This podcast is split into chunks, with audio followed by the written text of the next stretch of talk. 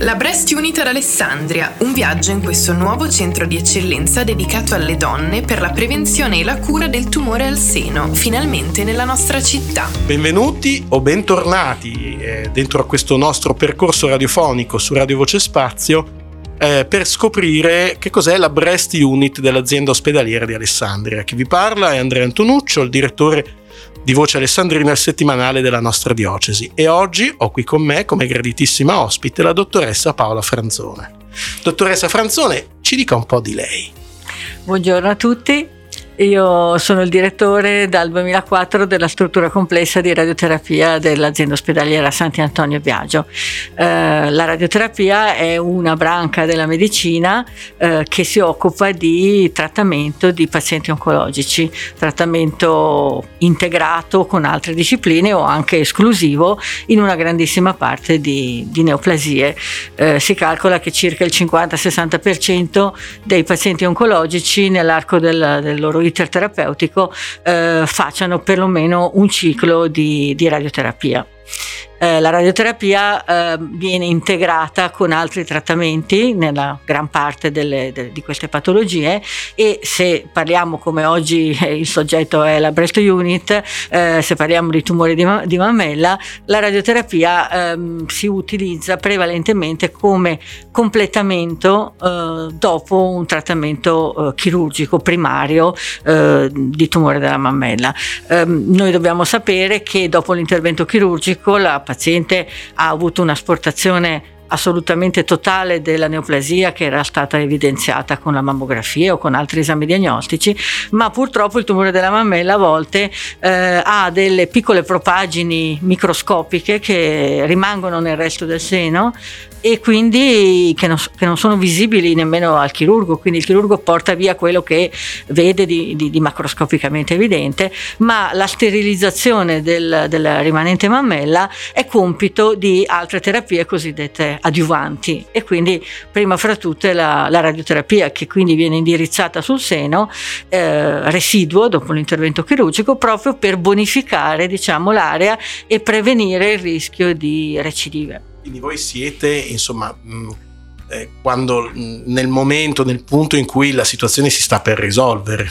Assolutamente, quello che noi diciamo alle pazienti quando vengono da noi è che la, la, la situazione è stata risolta. Uh-huh. Lei è una paziente guarita, ed è così, eh, nel senso che l'intervento chirurgico, a parte casi rari in cui si deve fare magari una terapia eh, ormonale o chemioterapica prima dell'intervento chirurgico, quando magari il nodulo è molto grosso, però diciamo che la, la, la regola è che l'intervento chirurgico guarisce la paziente. Poi eh, a scopo precauzionale, dopo l'analisi dell'esame istologico, quindi per noi è fondamentale analizzare quello che il chirurgo ha portato via, e l'anatomopatologo ci dirà quelli che sono i cosiddetti fattori prognostici, cioè quei fattori che ci dicono se questo tumore che è stato portato via ha una tendenza a magari eh, replicarsi un pochino più velocemente, e quindi se c'è il rischio che ci possa essere una ricaduta magari anche dopo anni. E questo influisce sulla vostra terapia? Assolutamente, ci sono dei casi in cui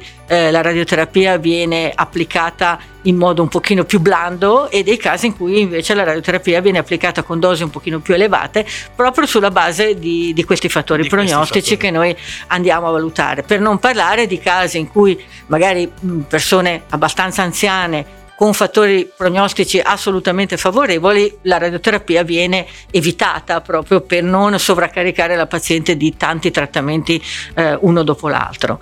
La cosa però da dire è che la radioterapia, che è, è quasi obbligatoria, a parte questi rari casi di cui ho parlato, eh, ha una tossicità veramente minima e un impatto eh, sulle condizioni generali della paziente eh, veramente modesto. Quindi noi ci sentiamo di proporla alle pazienti eh, proprio come completamento e eh, sicurezza di essere più eh, tranquille nel futuro, eh, a fronte di dieci minuti, un quarto d'ora da dedicare tutti i giorni per quindici venti volte eh, da noi in radioterapia eh, per sottoporsi a questi cicli che non sono assolutamente tossici dal punto di vista di nausea, di perdita dei capelli, di impossibilità di condurre la propria vita normale, ma semplicemente la paziente è sdraiata su un lettino eh, dopo aver fatto delle procedure di centratura con un T A C, ma nel momento della terapia, sdraiata su un lettino, c'è come un, una lampada che è la, il nostro acceleratore lineare che emette raggi X,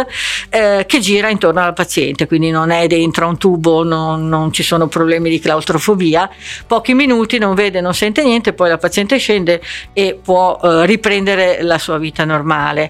Eh, parlavo di questo acceleratore lineare per dire che questo è, la, è il nostro attrezzo di lavoro, mm-hmm. proprio perché sono macchine che, adesso io sto un po' semplificando, ma Giusto, eh, sono macchine... dobbiamo spiegare i vantaggi, no? Esattamente, però sono macchine che... A, a, alla fonte sono molto sofisticate e che hanno richiesto tanto lavoro di ricerca, e negli ultimi anni c'è stata veramente un'escalation di eh, sofistica- sofisticatezza mm. eh, nelle, nelle tecniche di, di radioterapia. Eh, si passava da trenta quaranta anni fa con le vecchie cobaltoterapie, cose che poi eh, sono state invasive, assolutamente superate, quindi magari quando si parla con i pazienti loro hanno ancora questi magari ricordi di parenti, parenti. trattati. Ah, certo. Gli acceleratori lineari di oggi sono invece delle macchine eh, molto molto selettive, eh, facciamo delle centrature molto molto precise, quindi viene irradiato soltanto quello che noi chiamiamo target, cioè quello che vogliamo irradiare, e nel caso specifico della mammella è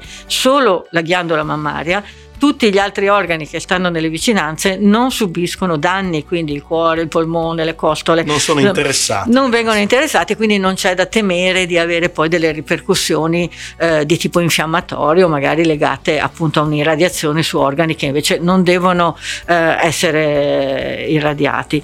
E mh, per quanto riguarda il tumore della mammella e l'irradiazione, mh, i, le tecniche prevedono dosaggi eh, che si, si, si somministrano al paziente in quindici venti sedute al massimo, mm. e eh, alla fine del trattamento l'unica cosa che la paziente può notare è un po' di arrossamento della, della cute, un cosiddetto eritema, come una scottatura da sole, cioè, perché poi i raggi poi passa, X insomma. Che noi utilizziamo sono quelli simili a quelli del sole, un pochino più intensi, certo. ma molto simili. L'idea è quella, insomma. Il tutto passa nel giro di una settimana, dieci giorni, Benissimo. Dal termine della radioterapia. Quindi però lì si è già in discesa, insomma, no? Quando Assolut- si arriva sì. Quando sì. si arriva da voi sì. si è già in discesa alla fine, e si alla vede, fine del e si percorso. Vede, alla fine del sì, percorso. Alla fine del percorso. Secondo lei quanto è importante avere proprio questo essere insieme, cioè fare una breast unit? Quanto è importante confrontarsi anche tra di voi, no? Tra voi eh, specialisti e non soltanto con i pazienti. Con certo,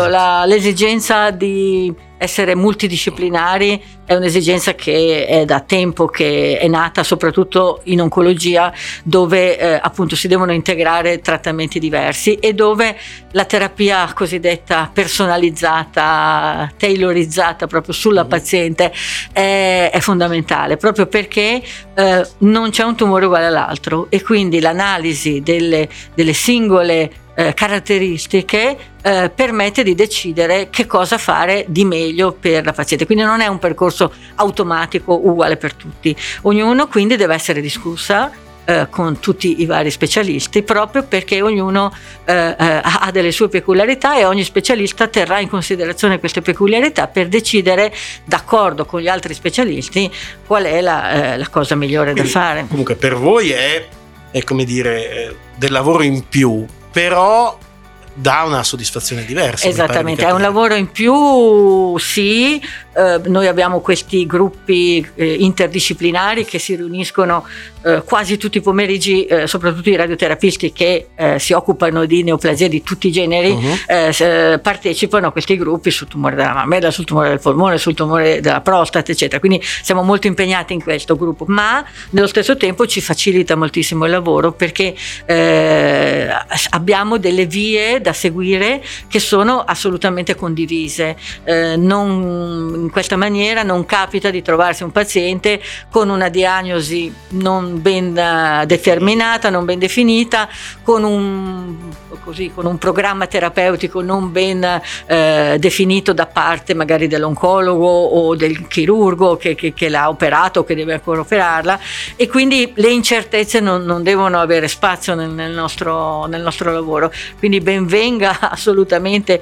E eh, le dico anche che questo modo di lavorare interdisciplinariamente è stato molto stimolato dalla rete oncologica del, del Piemonte, che è questa struttura eh, che, che, che diciamo si occupa di, di tutti i trattamenti oncologici a livello regionale, Piemonte e Valle d'Aosta, quindi eh, era stata stimolata in tutte le, le strutture ospedaliere la necessità di creare questi gruppi interdisciplinari, ma viene apprezzato anche fuori dalla, dalla nostra regione questa mh, capacità di riunirci e discutere tutti i casi. Proprio l'altro giorno abbiamo fatto un incontro eh, con un gruppo di Firenze, un, l'Università di Firenze, che ci proponeva uno studio clinico sul tumore della mammella, e eh, è stata molto apprezzata questa cosa, che noi eravamo in riunione tutti presenti, tutti gli specialisti, quindi l'anatomopatologo, il eh, chirurgo, il radioterapista, e eh, possiamo in questa maniera garantire l'inserimento in questo studio, che prevede eh, il fare o, f- o fare in modo diverso la radioterapia nelle pazienti anziane. È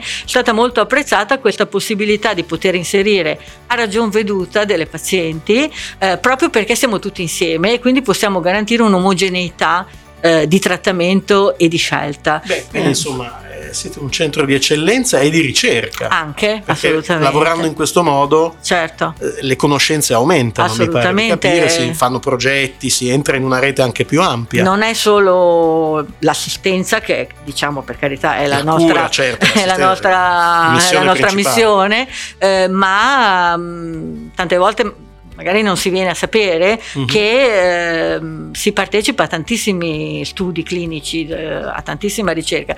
Chiaramente in una città un po' piccolina come la nostra, pur avendo il nostro ospedale eh, hub, quindi regionale, punto di riferimento della provincia per certe specialità, dobbiamo sempre eh, cercare di essere eh, multi, eh, multi, multidisciplinari, rivolgendoci ad anche ad altri centri che lavorano come noi, quindi gli studi clinici non li possiamo condurre da soli molto, certo, spesso, perché numericamente non abbiamo, non non abbiamo la possibilità c'è. di ottenere poi dei risultati, ma partecipiamo a tantissimi studi nazionali o anche internazionali, mettendo un certo numero di casi che poi verranno analizzati insieme a quelli degli altri, e quindi contribuiamo anche noi, certo, a ottenere delle risposte e che in questo momento non ci sono. Riceve ne il riceve, beneficio di questa, certo, ricerca, di questi studi. Dobbiamo sapere che gli studi clinici non sono un mero esercizio eh, eh, accademico. Eh, accademico, ma eh, devono avere una ricaduta poi sulla qualità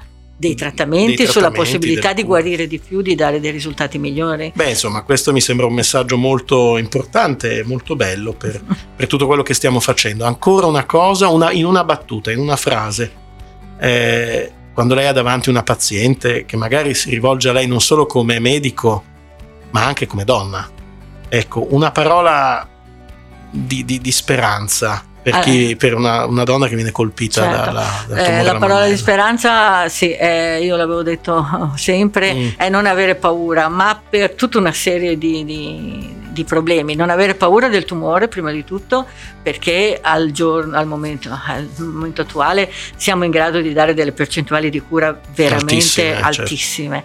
Certo. Eh, ma non avere paura nemmeno della radioterapia, che rispetto alle altre terapie che sono magari un pochino più conosciute, perché su qualsiasi giornale, su qualsiasi rivista si sa, eh, si intervista il chirurgo, si sa che cos'è la chirurgia, si parla parecchio di chemioterapia perché si vede la vicina, uh-huh. la cosa che ha perso i capelli, eccetera. Ma la radioterapia è un po' avvolta nel mistero. È ancora un oggetto misterioso. È un oggetto misterioso, anche perché usa questi raggi che non si vedono, non si sentono, eh, non fanno rumore, non sono colorati.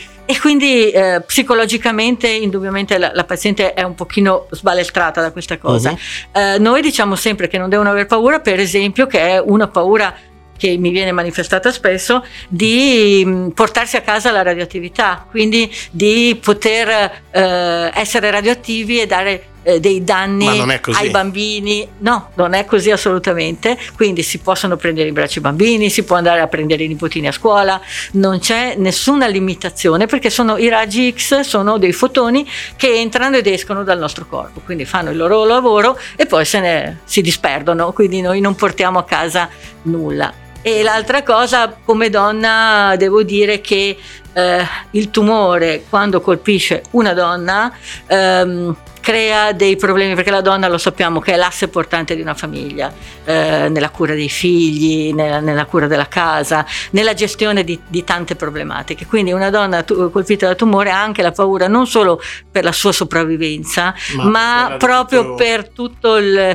il, il carico eh, di lavoro che, che, che ha sulle sue spalle. Quindi noi dobbiamo cercare di agevolarla anche in questo, eh, tranquillizzandola, ma soprattutto, per esempio, uno dei de, de, delle cose che stiamo portando avanti è di compattare il più possibile le sedute di radioterapia, farne sempre meno, proprio per incidere il meno possibile sulla vita di tutti i giorni. Quindi beh, una volta si facevano trenta trentacinque sedute, ora siamo arrivati alle dieci quindici venti al massimo, quindi l'impegno è sempre ridotto con assoluta equivalenza di, di, di efficacia, senza Ottimo. Togliere nulla, naturalmente. Beh, insomma, eh, potremmo dire ancora tantissime cose, perché il tema effettivamente anche dal punto di vista mediatico è poco esplorato, però intanto già abbiamo imparato qualcosa, e abbiamo imparato che questa Breast Unit effettivamente è, è, è, è utile, è qualcosa di, è un cambio di passo, un cambio di passo nella nella lotta e nella cura per il tumore alla mammella.